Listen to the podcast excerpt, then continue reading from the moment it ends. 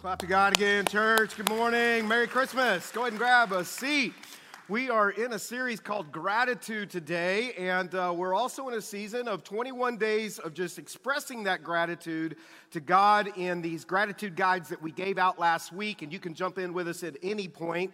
Uh, it's a pattern that we're wanting to develop in our lives because this season, for many of us, can cause a lot of stress. It can, it, it can be a magnification of loss uh, anxiety, difficulty. We, we feel grief sometimes. It's magnified during, during the Christmas season. And what we learned last week was we learned that Mary, when we looked in Luke chapter 1, we're going to be back there again today. You can turn there with me. But we learned that Mary, there was a song that was birthed out of all of the uncertainty in her life. And instead, what she chose to do was she chose to magnify the Lord. It's called the Magnificat, and, uh, and that, that's in Latin, and it means this My soul magnifies the Lord. It's a magnifying glass here. It, it, it makes God greater in contrast to here's what we often do we magnify, and I do this. We can magnify our circumstances, magnify our problems, right? We do that so easily. But she said, No, I'm gonna, I'm gonna magnify the Lord. And what we learned from Mary is that Mary, Mary chose to worship rather than worry. That is what we learned last week. She chose to worship rather than worry. And it, it, we, we learned that because it came out in the midst of a song. That was her song, the Magnificat, okay? Now, I wanted to have some fun with you as we start off today. We're kind of looking at these first songs of Christmas, and we're, uh, we're, we're seeing this, and that Mary had a song. We're going to see today that Zechariah and Elizabeth also had a song. But I thought we'd have a little fun starting off. I want to play uh, with you. And by the way, there are prizes that are involved. I will let you know that. We're going to play Name That Christmas Tune to get started. Okay, so uh, what I need you to do is they're going to play it here in a second. And then you raise your hand, and whoever catches my eye, raise the hand. You know it. I'll pick, I'll pick you, and if you're right, you get a prize, okay? So uh, are we ready? Ready to play? Name that Christmas tune. Here we go. Feel like a game show host. Let's go. Play the first one. Okay, all right. We'll just start right up front, okay? Okay, there you go. How about that? That is what you get for sitting up front in the splash zone. This is what we call the splash zone. You know that, right? Okay? All right. Those of you in the back, you may be in trouble. I can't see you. Okay? All right. Let's go ahead and let's go with the second one.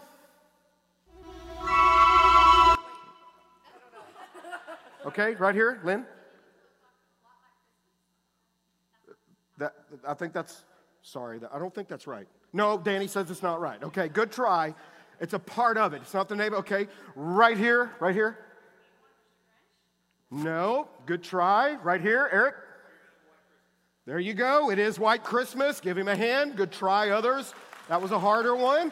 By the way, I, I want to tell you that each one of these is getting a little bit harder, a little bit harder. This is the last one, though, before we get into God's Word. Are we ready? Go. okay, there you go, right here. No, good try, right here. I couldn't hear you. What? Okay, Danny says it's right. That is right. Give her a big hand. Mariah Carey's song. You never knew you were going to play games when you came to church, all right? But uh, we, like to, we like to have some fun around here. Here's what I want you to hear songs are fun, but songs are also, there's always a story behind the song. And there, there, it's funny was I was listening to some of these songs this week, these Christmas songs. It kind of transported me back to when I was a kid, thinking about some of the songs, and some of it was was moments of joy, but also uh, just I had different feelings that were evoked as I listened to some of those songs. But I always like to learn when there is a story behind the song because there's always something that, that provoked that song and brought that song about in somebody's heart. And today, what we're going to hear is that this song, we're going to spend more time in the story behind the song than the actual song. You can go read the song for yourself more later. But I want you to know that there is a story behind Zechariah's song, and there was some disappointment and there was some doubt that he was wrestling with and struggling with that led to this song coming about within his life. They had been given a promise of a Messiah. They'd been waiting for a long time about uh, uh, and heard about a Messiah, and he had taught probably about the Messiah and was waiting on a promised Messiah. And here's what we know is that sometimes whenever there is past disappointment that we struggle with, and you couple that with some current circumstances or current fear, it, it, here's what that can cause it can cause doubt, and many times that can even lead the doubts. It's part of being human. Doubts can also, though, they can lead us to places of disbelief. And we're going to see how some of this played out today in this story. Some of you today, if, if you were just going to be real today, you would say you have walked in today and there is some disappointment that you are wrestling with right now in your life. It, it could be all kinds of things, and maybe there is some fear that is also attached to the disappointment that you are struggling with, and it could even be causing doubts and there could even be some because of disappointment and doubts, and there are some, and you maybe have known some, that you're, you're ready to walk away. Maybe you've known someone that has done that. They're in a place of disbelief now and they're struggling. And we see that there is some struggle in this story that we're going to look at in Luke chapter 1, starting in verse 5. If you'll read this with me, here is what it says. It says, whenever Herod was king of Judea, there was a Jewish priest named Zechariah he was a member of the priestly order of Abijah, and his wife Elizabeth was also from the priestly line of Aaron. Okay, so you could say there is a heritage of holiness in this family. They come out of this lineage where, where they are, their family has been priest for years. Their father and great grandfather and great great great grandfather, right? There was this lineage. And Zechariah, it says, and Elizabeth were righteous in God's eyes. That's really important that you see this because there's going to be some disappointment that comes right after this. They were careful to obey all of the Lord's commandments and his regulations, and they had no children. Here's where the disappointment comes in. They had no children because Elizabeth was unable to conceive. And they were both, and this is interesting, very, what does it say? Not just old, they were, say it with me, what? Very old. Very old. It'd be easy to skip over the significance of this passage and to go straight into the song. And yes, the song is incredible. It's a song of covenant, it's a song of promise. But I want to know the story behind the song. I want to know what got him to this place of this song coming out of his heart at one point when you read the song later, maybe for yourself. Here is what we find is that there is, uh, we, there, there is a story that Zechariah and Elizabeth have that although they were living righteously, scripture said this. It says that in God's eyes, they were living righteously. Now, don't misunderstand this. It doesn't mean that they were perfect and without sin. They were broken just like we are. But here is what it means it means that they were doing the right things. They were doing things God's way. They were loving God. They were loving and serving other people. They were, they were active in serving the Lord as, as a priest. And, and what I know is that there were at least two major disappointments that Zechariah and Elizabeth were dealing with. One, understanding that he comes from this lineage, and she does as well, of this priesthood. Okay, here's what you need to know is that at this point in Israel's history, God has been silent for 400 years. God is not speaking through prophets at this point. It has been one thing right after another that is going on in Israel. Now, please don't, mis- don't misunderstand. It doesn't say, and, and, and I don't want you to think God was not working because God is always at work. God is orchestrating things, that there was a season in Israel where God stopped speaking through God stopped speaking through his prophets and through his priests. And so I can imagine that being a pastor and, under, and wanting to be sure that I'm trying to lead you to the Lord. And, you know, that's what a priest does, right? A priest is one, and you're a priest in the Lord, right? Now we've learned that because of Jesus. A priest ministers to the Lord and ministers to others. I imagine he was probably discouraged because he hadn't heard from Lord, uh, the Lord in a while. His father hadn't, his grandfather, great grandfather. And there may have been moments where he's like, What are we doing? We, we've, heard, we've heard this promise of the Messiah. I'm gonna, I'm gonna keep doing these things. But there was 400 years of silence. You want to talk about a spiritual drought. He had been praying, they'd been praying, nothing. Have you ever felt like that? There was a spiritual drought that was happening. And it says that they were also struggling with a personal disappointment. They were struggling with infertility. Some of you understand this disappointment. And, and, and for years, throughout their marriage, because it says that they were very old now, throughout their marriage, they would get their hopes up. And I imagine they had a dream early on to have children, right? And then month after month, they would get their hopes up, only to be crushed every single month. And now they were in this place beyond her childbearing years. And they probably were feeling a sense of not only disappointment, maybe even hopelessness. And, and it says this that they were not just old, but very old. And I got to thinking this week how old is very old?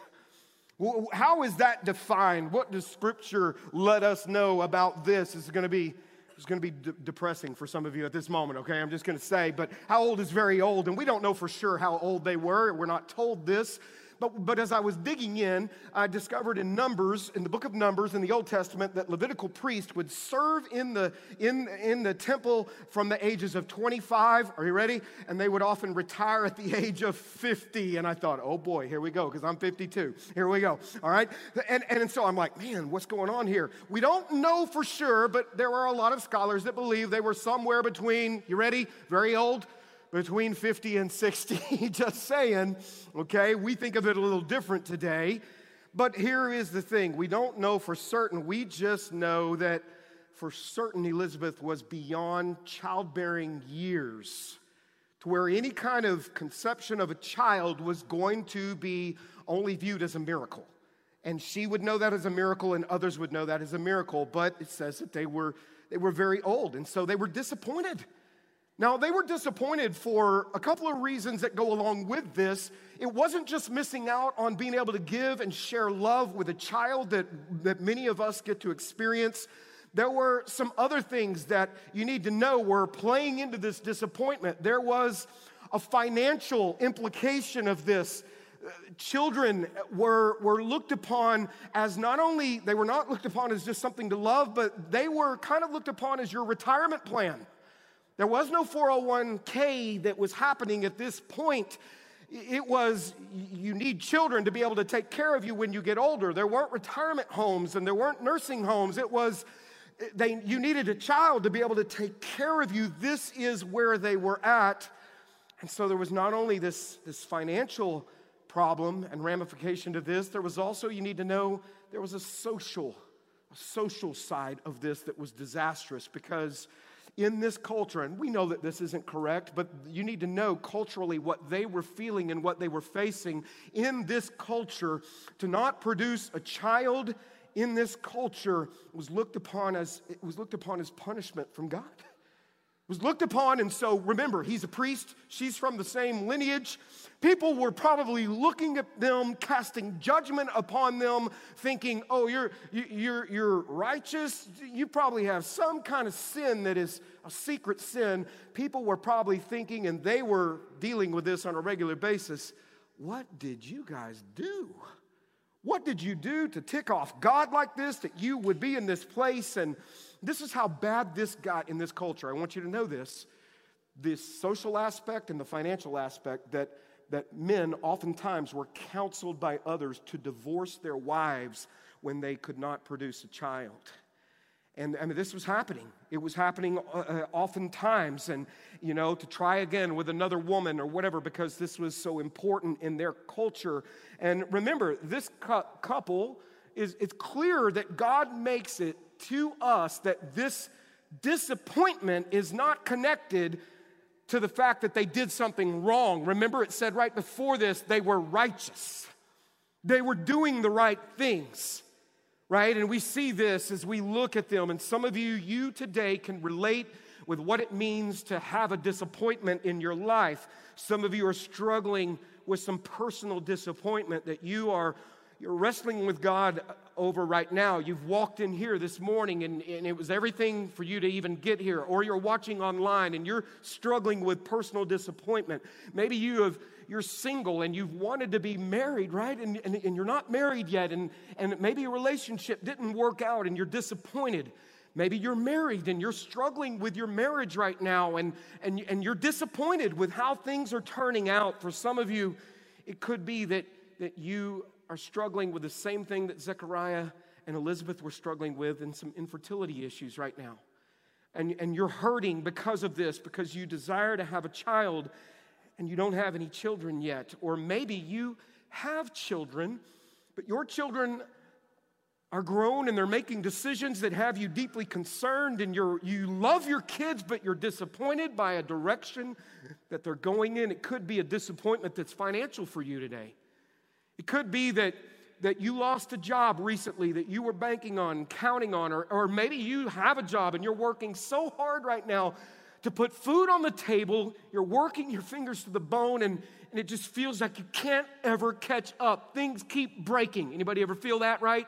And it costs money, so there's financial disappointment. It could be occupational.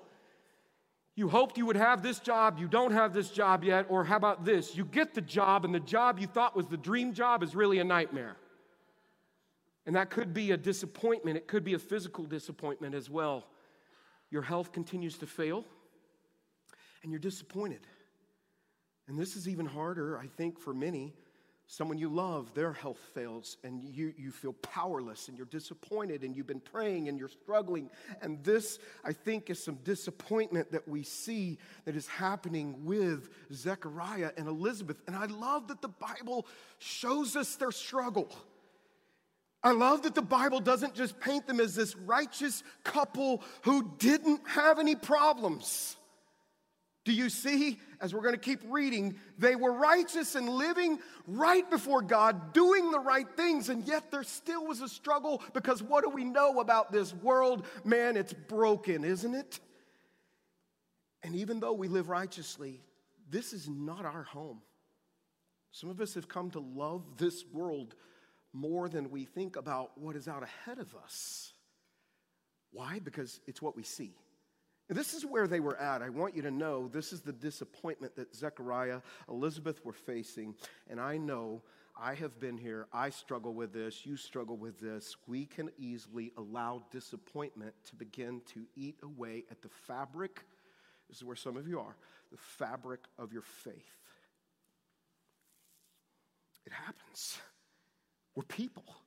They were people. They love the Lord, but they're struggling. We get to a place where we start we start disbelieving God. Bitterness can begin to take root within us, and we get bitter towards God or bitter towards others who have disappointed us. And we start doubting God's goodness. And there's a fundamental question that every believer who goes through a disappointment and a difficulty, we have to wrestle with. And here is what it is none of us clap out of this, okay? We're all gonna get this at some point do I believe that even in my disappointment that my heavenly Father, here's your question, is still in control? And here's one that many of us struggle with and is still loving. It's a real question. This is what we learn from this couple as we begin to work through this, at least from the get go. As I study this, as I look at this, as I look at my own life, my own disappointments that I have struggled with in my life, here is what we have to take out of this is I cannot let my disappointment redefine my faith. Don't let your disappointment redefine your faith. And no doubt they struggled.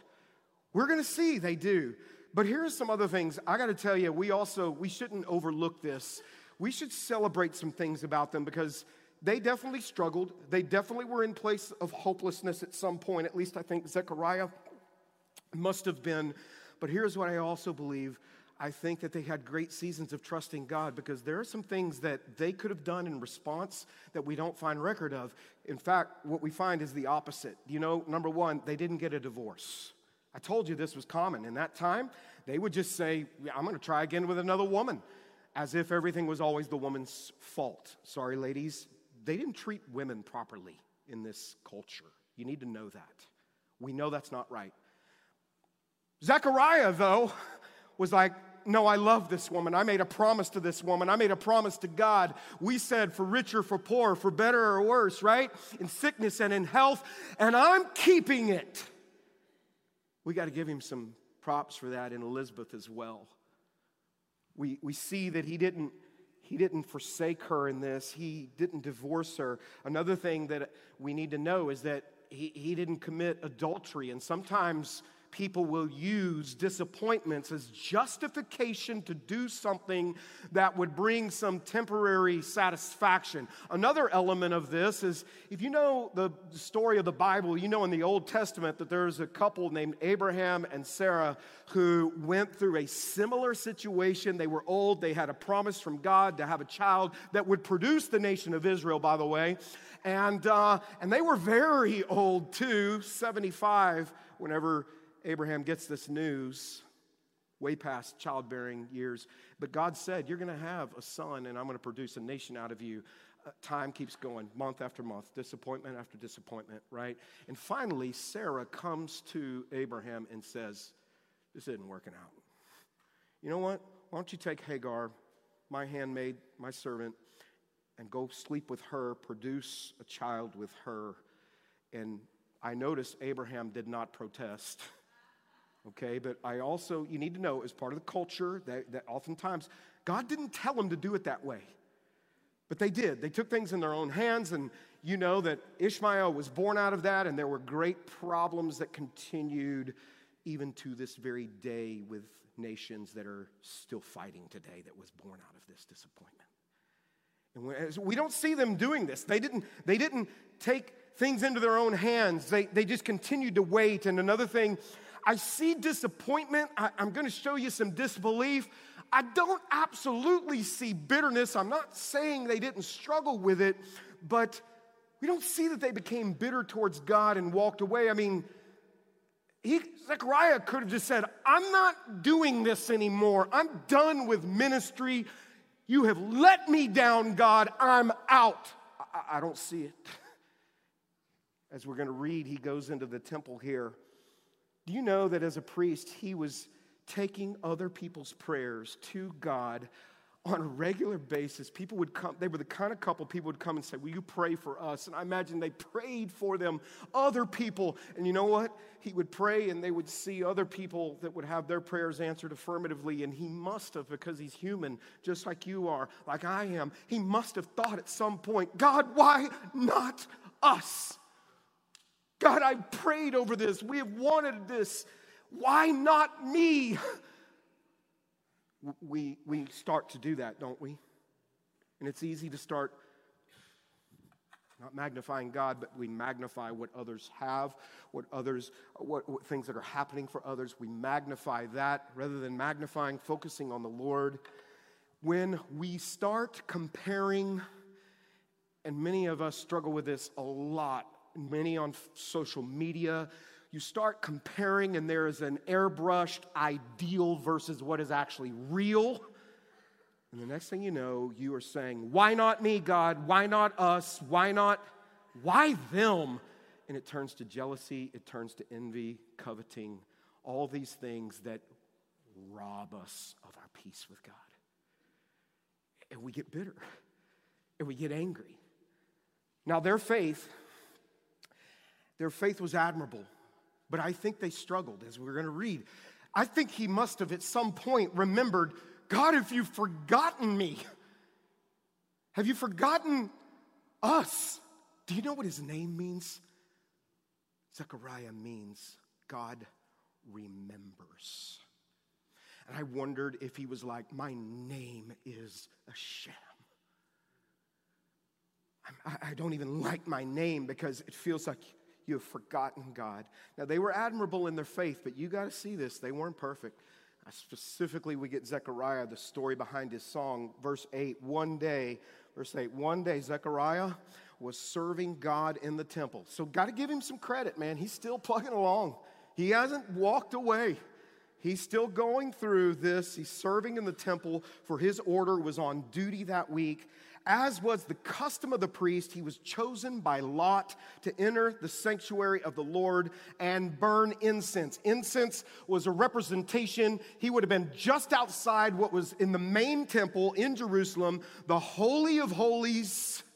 Remember, it had been 400 years since God had spoken to any prophet or through a prophet. He would have been outside burning the incense, and it was a representation of the incense lifting up to God prayers, other people's prayers. He's probably thinking, mine don't matter. And he says he was, cho- he was chosen by lot to burn this incense. By that, by lot, it's be like us rolling dice today. Who's going to get to go first in the game? Like flipping a coin. We think of it as a game of chance or whatever, but I need you to know something, especially when you know the context of this. There was no chance or coincidence. God is sovereign over this story and He's sovereign over your life because there was a 1 in 30,000 chance that he would be selected at this time. There were 30,000 other priests at this time. God's, God's doing something. God's working. He could have picked anybody, but, but it falls to Zechariah, right? He's, he's getting him ready. It's a once in a life. Zechariah perhaps had never even been in this area before. There were so many Levitical priests, but God, in his perfect timing, was doing something even when he wasn't speaking. God hadn't been speaking for some time now, right? Now remember, this is all a setup for Jesus. It's all a setup for the Christ child, even though they would not give birth to the Christ child, but a close relative. Verse 11 While Zechariah was in the sanctuary, while he was in there doing his job, an angel of the Lord appeared to him standing to the right of the incense altar. Boom, he's there.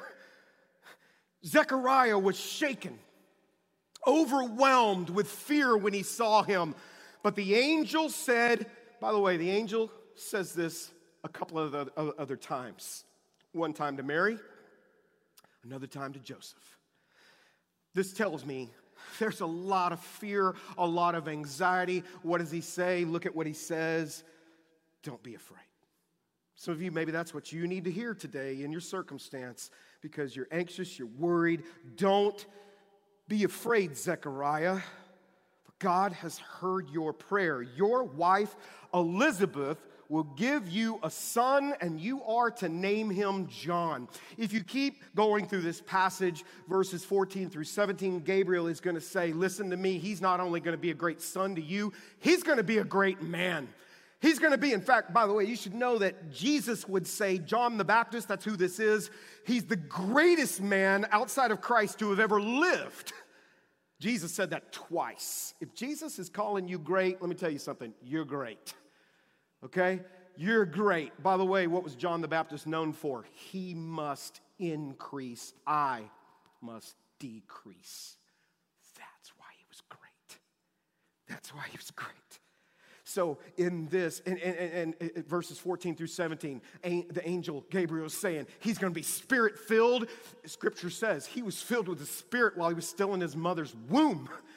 When Mary came, he heard the voice. It says he leapt, leapt in his mother's womb.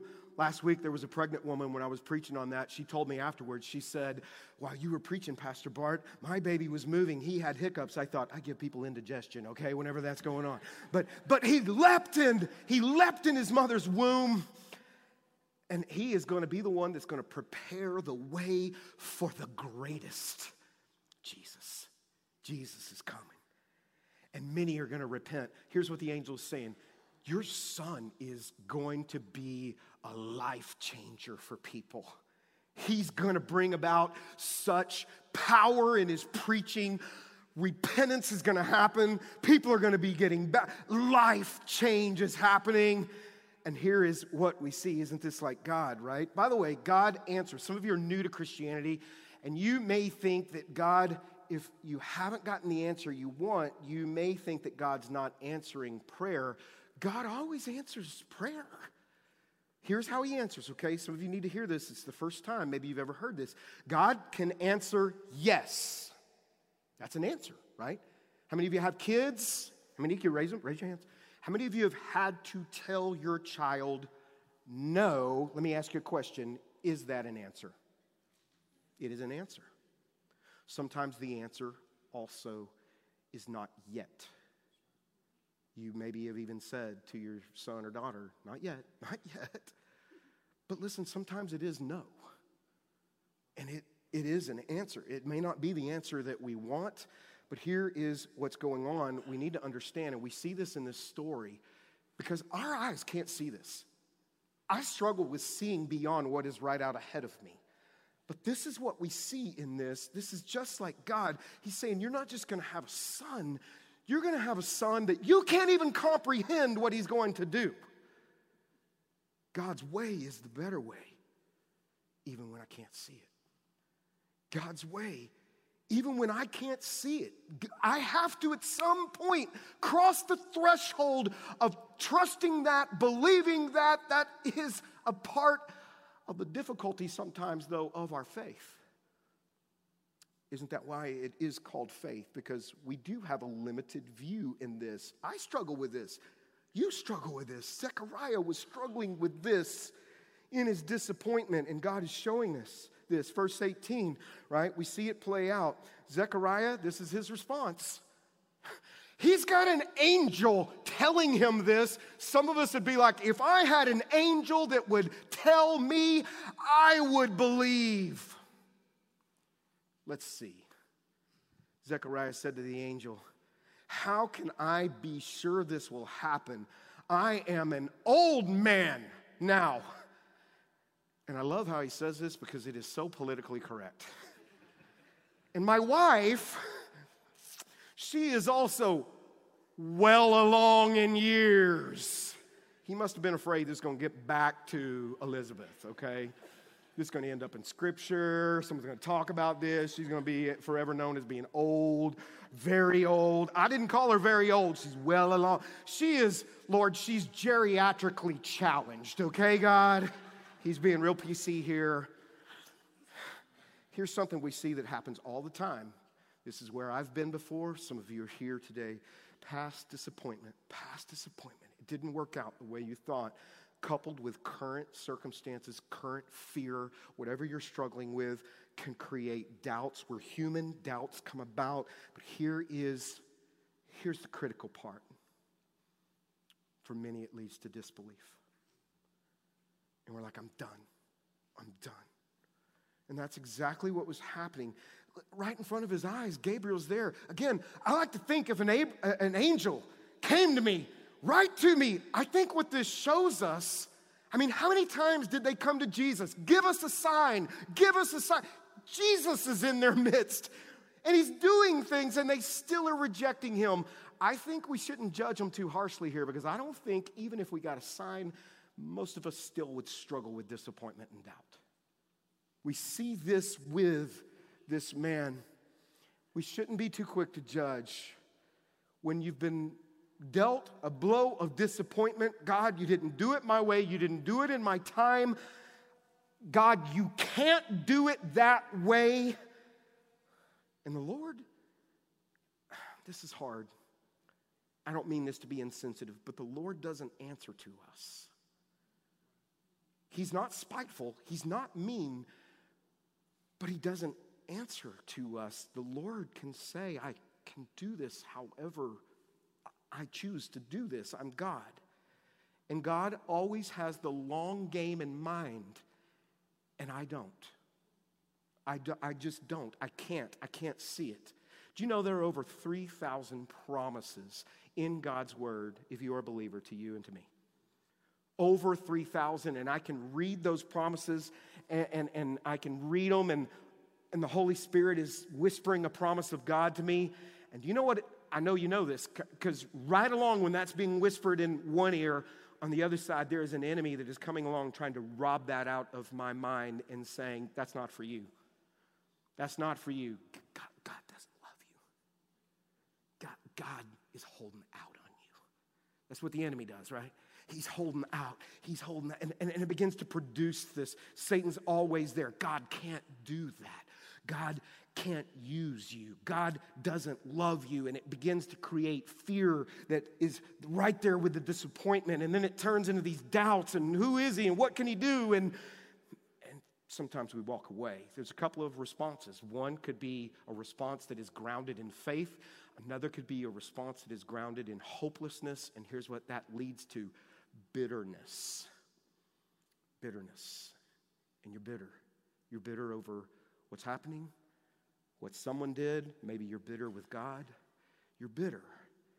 Responses in faith, we may we misunderstand this. We may think that it's like we put on a fake smile and everything's good and I'm happy and I'm pretend. No. A response in faith can look like this. Are you ready? God, I'm mad about this. God, I'm tired of this. God, I'm upset right now. God, I hate this. God, I don't feel like this is right. Here's where faith comes in. But I still believe you're in control. And I can't see it. And I don't even, I'm struggling to believe it, but I'm gonna, I, I, I can't put it together, but I'm still. Do you know that's a response in faith? And it's authentic and it's real and it's what God wants from you. He doesn't want a fake you. He wants you to read the Psalms.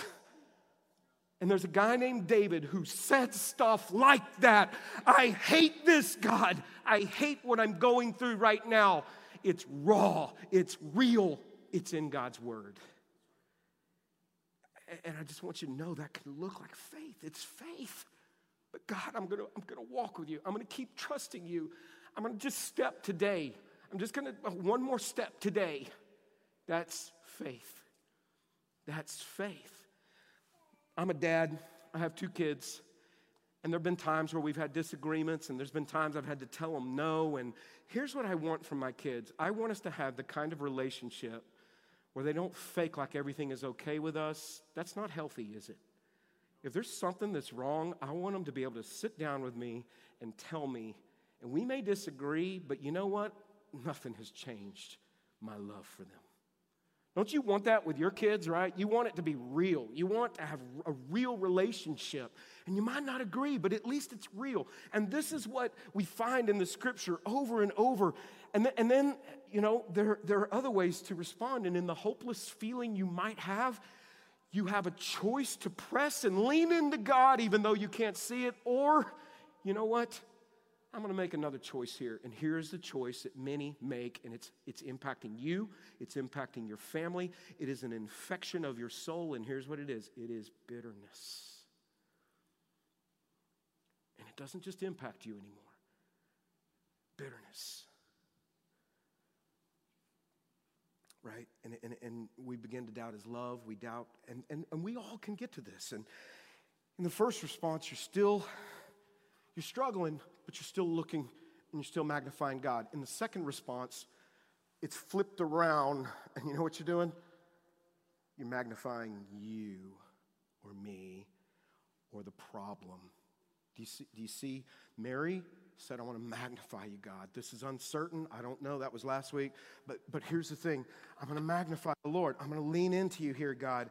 Zechariah, he's basically telling this messenger in some self pity God, you're late. You didn't do it my way, you didn't do it our way. So here's the deal, God. I don't believe you are going to do this. You, you showed up late. In fact, Gabriel, this is too good to be true. Too good to be true. Matter of fact, Gabriel, you sound like a junk mail messenger. How many of you get junk mail every day?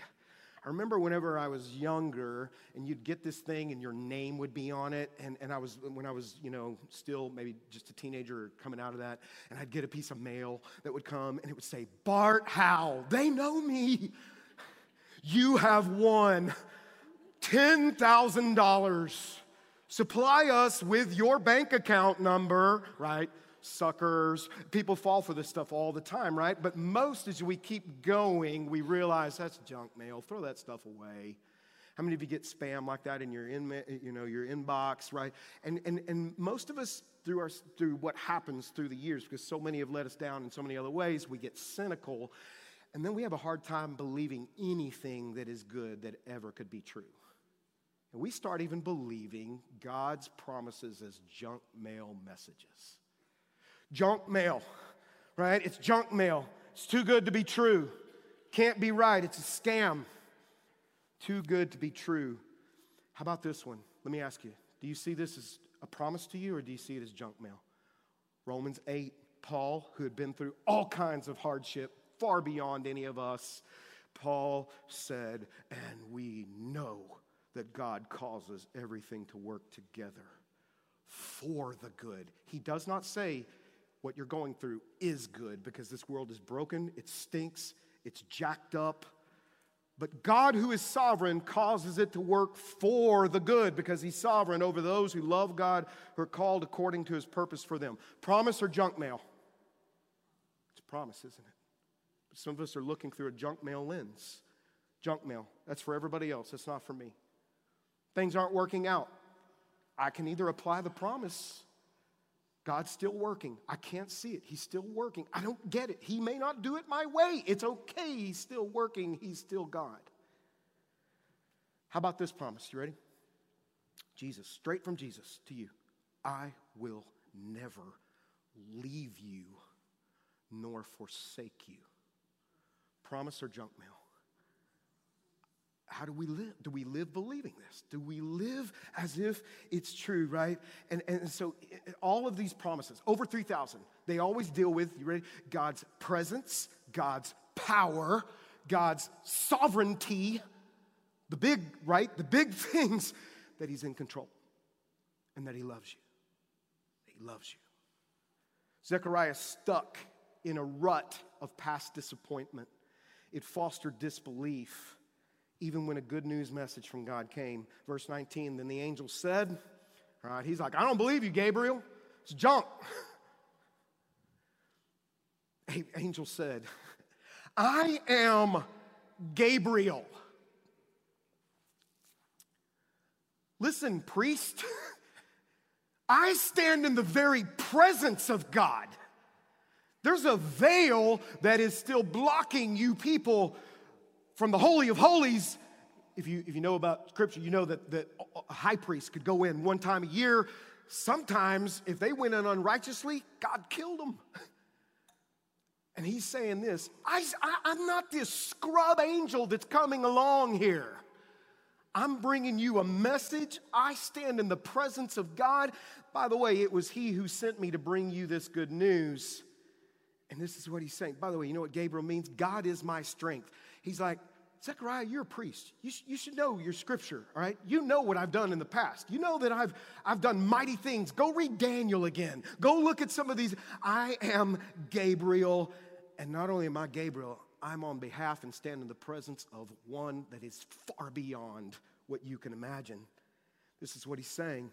But Zechariah is so paralyzed in his disappointment. Gabriel says, Hey, since you're stuck in disbelief, you're struggling, I love you, but here is the thing I'm to help you get out of this rut. But it's to be unpleasant. It's not to be fun. I'm to get you out of this. So there's to be some disappointment. But here's the thing dis, this disappointment and this led to disbelief, and it's led to this I love you, and uh, God loves you so much. I'm on his behalf. He's going to help you get back on track because that's what God does with his kids. By the way, God doesn't punish his children. You know that, right? You know that, right? Jesus already took our punishment. But God does discipline his children. Okay? And this is what we're going to see real quick, okay? But now, since you didn't believe what I said, you will be silent and unable to speak until the child is born. For my words will certainly be fulfilled at the proper time. Here's what he's saying here. Even though you don't believe, here's the thing God's still going to work in spite of you. God will have his way. You're not going to block this, you're not going to keep it from happening. Meanwhile, the people were waiting for Zechariah to come out of the sanctuary, wondering what he was doing to take so long. They were probably like, old guy, moving a little slow. When he finally did come out, he couldn't speak to them. Then he realized, they, then they realized from his gestures and his silence that he must have seen a vision in the sanctuary. This week I was reading that. I was like, what were his gestures? You know, I don't know. It was the first spiritual charades or something, okay? Now, this is powerful. I don't have time to go on this one here, but when Zechariah's week of service in the temple was over, he returned home. Even in the discipline, this says about his character, even in the discipline, he didn't pack it up and leave. He finished what he was doing. That's a whole other message, by the way. God is giving a preacher here a time out. And here's what he's saying You do a lot of talking, son. Now it's time for you to be still, and you're going to listen for nine months. This is what he's saying. Gabriel's like, You want a sign? Here's your sign. Okay, all right. Some of you know what that is. Here's what I want us to see out of this God disciplined his disbelief. Please understand this, not his disappointment.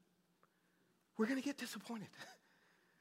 He dis, God's going to bring dis, some discipline in this disbelief. This he's off track. He's struggling to believe. He can't, as a priest, represent God well in this.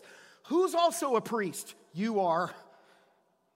Are you a bitter priest, or are you a priest that struggles but still is going to magnify the Lord? God disciplined his disbelief. Finally, I bet Elizabeth was like, peace and quiet. You've never shut up over how long they've been married. I started thinking about how Zechariah was trying to explain this to Elizabeth. All right? It's my messed up way of thinking about things. I wonder if he was like, I don't know. Okay? Soon afterward, his wife, we see they figured something out here. Elizabeth became pregnant. Okay? Men will always find a way, is what I found out here. And when, she went into seclusion for five months. And then this is what she says Listen to her song. How kind the Lord is. He has taken away my disgrace of having no children. How kind you are, God. How good you are. How kind. Do, do you know what I hear here? I hear gratitude it's a choice for gratitude. God, you're doing something that's going to impact us not only economically and socially and you know, and I, people were going to start talking about this at some point because she's going to start showing, right? She shows up after five months. People are like, the old couple. Oh my goodness. I even heard Zechariah called her really old. Look, and here's the deal, right? But in this process of Zechariah being silenced, I want you to know this God began to, and how could he not change his heart through the discipline? That's always the point of discipline. It's to bring about a change of heart. It's not just to be mean or mean spirited punishment, but God, I love, I love what J.D. Greear, a pastor in North Carolina, said about this. It's to bring you back. It's to bring you back, right? It's not trying, he's not paying you back, it's to bring you back. That's the difference in punishment and discipline. And God will do whatever it takes as you are a representative of His to get you back on track. God was saying, Zechariah, I need you right. This season where Jesus is coming and your son, I need priests that are going to be right with me, not priests living in disbelief. Let's skip to verse 60. But Elizabeth said, now all these people, right? She has, she gives birth. All these people are trying to tell her. It's eight days later. That's when they would have the circumcision and that is when they would name the child, and everybody, because it was customary, was going to say, The baby's Zechariah Jr., this is incredible, whatever. But Elizabeth, they're trying to tell her what to do. But Elizabeth said, No, his name is John. And now people are, are by the way, you know what John means? Ready? God is gracious. He's gracious. And people are like, What? And I'm like, boundaries, people? I mean, that's none of your business. But they were like, there's no one in all of your family by that name. So they used gestures to ask the baby's father what he wanted to name him. He motioned for a writing tablet, and to everybody's surprise, he wrote, His name is John, first game of Pictionary in the Bible, right here, okay? Writes it down. Instantly, Zechariah could speak again and he began praising God. He's like, nobody's gonna tell us what to name that baby. The baby said, it's gonna be this. I learned my lesson. God can teach us something in a timeout, can he not? And this is what's happening. So he's just like, whoo, this is awesome, unbelievable. And in this process, this is what we see It says, Awe fell upon the whole neighborhood, and the news of what had happened spread throughout the Judean hills. Everyone who heard about it reflected on these events and asked, What will this child turn out to be? We're not even talking about Jesus yet. What will this child turn out to be? For the hand of the Lord was surely upon him in a special way. Then his father, Zechariah, was filled with the Holy Spirit and gave this prophecy. Now, here's what's interesting. I don't have time to read all this, but it was not just a prophecy about his son. Do you know where he starts? He starts with Jesus. This song was birthed out of pain and discipline and learning, and this is what he says it's a song. Praise the Lord, the God of Israel for he has visited us. It's been a while, God, but you did. You visited and you have redeemed your people. He has sent us a mighty Savior from the royal line of the servant David. It hasn't even happened yet, right? But it's coming just as He promised through His holy prophets long ago. You think He's believing it now? He's like, I believe it now. Now we will be, what's it say, church? Saved. It's not just a promise for them, it's a promise for you and for me. What has God been teaching you right now in the season that has been disappointment? I want to invite you just to pray with me. We're going to sing a final song here where we're going to turn our hearts back to the Lord.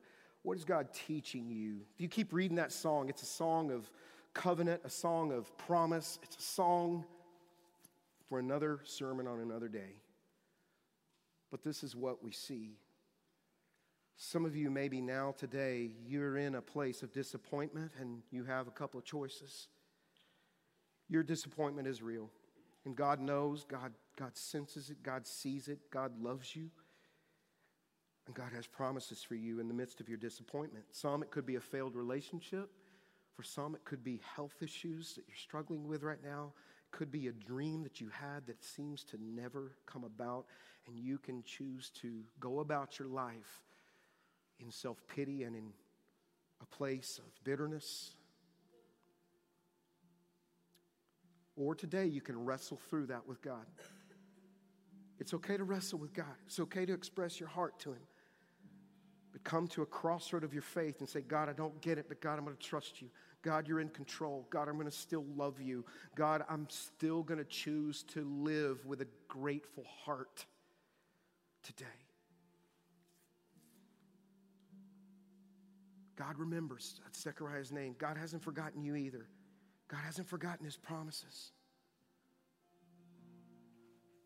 I know you may be like, man, but Zechariah got his prayer answered. Mine is not coming about. Bart, I, I just, you know, what do I do with this? And again, if you look at that song, you'll see that before he ever gave thanks for the son, John, his eyes were directed squarely upon Jesus. And here's the truth whatever you are facing now because Jesus the Messiah has come, we look through the lens of the Savior. No matter if it's death for a believer, Jesus is the game changer. And this is what we focus on. It changes everything.